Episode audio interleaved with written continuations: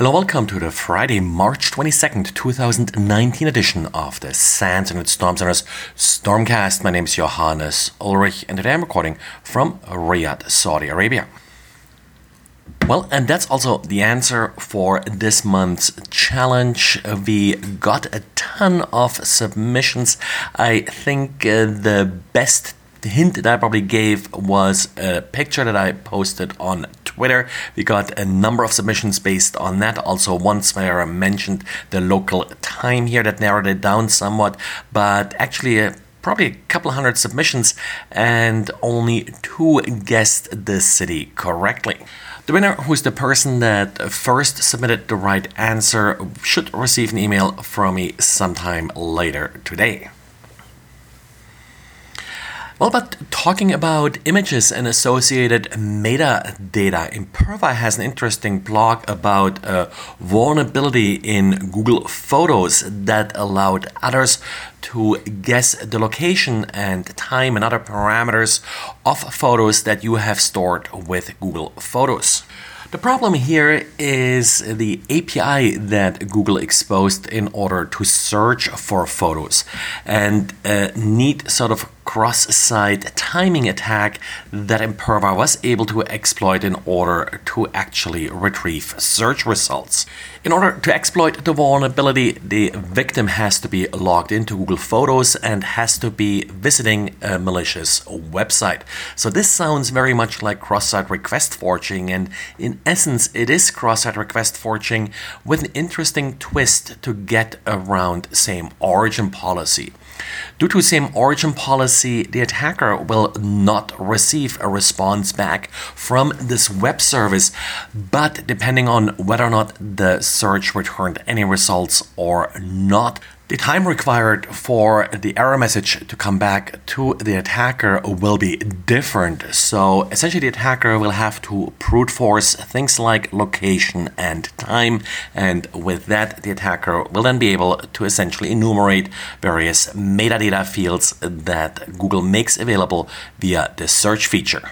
I expect that this vulnerability is actually quite common in similar APIs uh, because the time that it takes for a query to return often depends on how much data is being returned.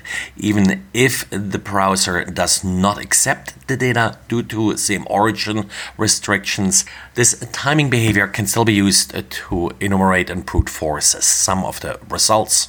Imperva calls this attack XS Leak for cross-site leak and set up a GitHub repository with examples of vulnerable APIs. And according to my online security emails that claim to come from the CDC and they claim to include a warning about a recent flu outbreak, are really spreading ransomware. The emails include the usual Word document and trick the user into enabling macros by only displaying the headline urgent notice. The malware being spread by this particular scam is GandCrab. I don't believe there is a decryption tool available yet uh, for this version of GandCrab, so if you are affected, well, I hope you have good backups.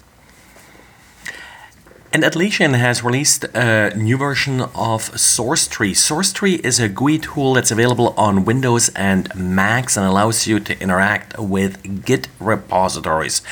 The problem here is a number of different code execution vulnerabilities that could be triggered by malicious Git repositories. In order to exploit this vulnerability, the victim needs to access a repository to which the attacker has commit privileges.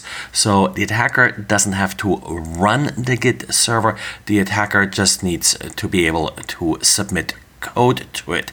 There's also one URI vulnerability that only affects Windows systems. This one could be executed just by the victim clicking on a link.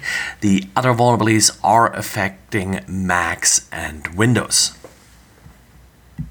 Microsoft renamed Windows Defender into Microsoft Defender.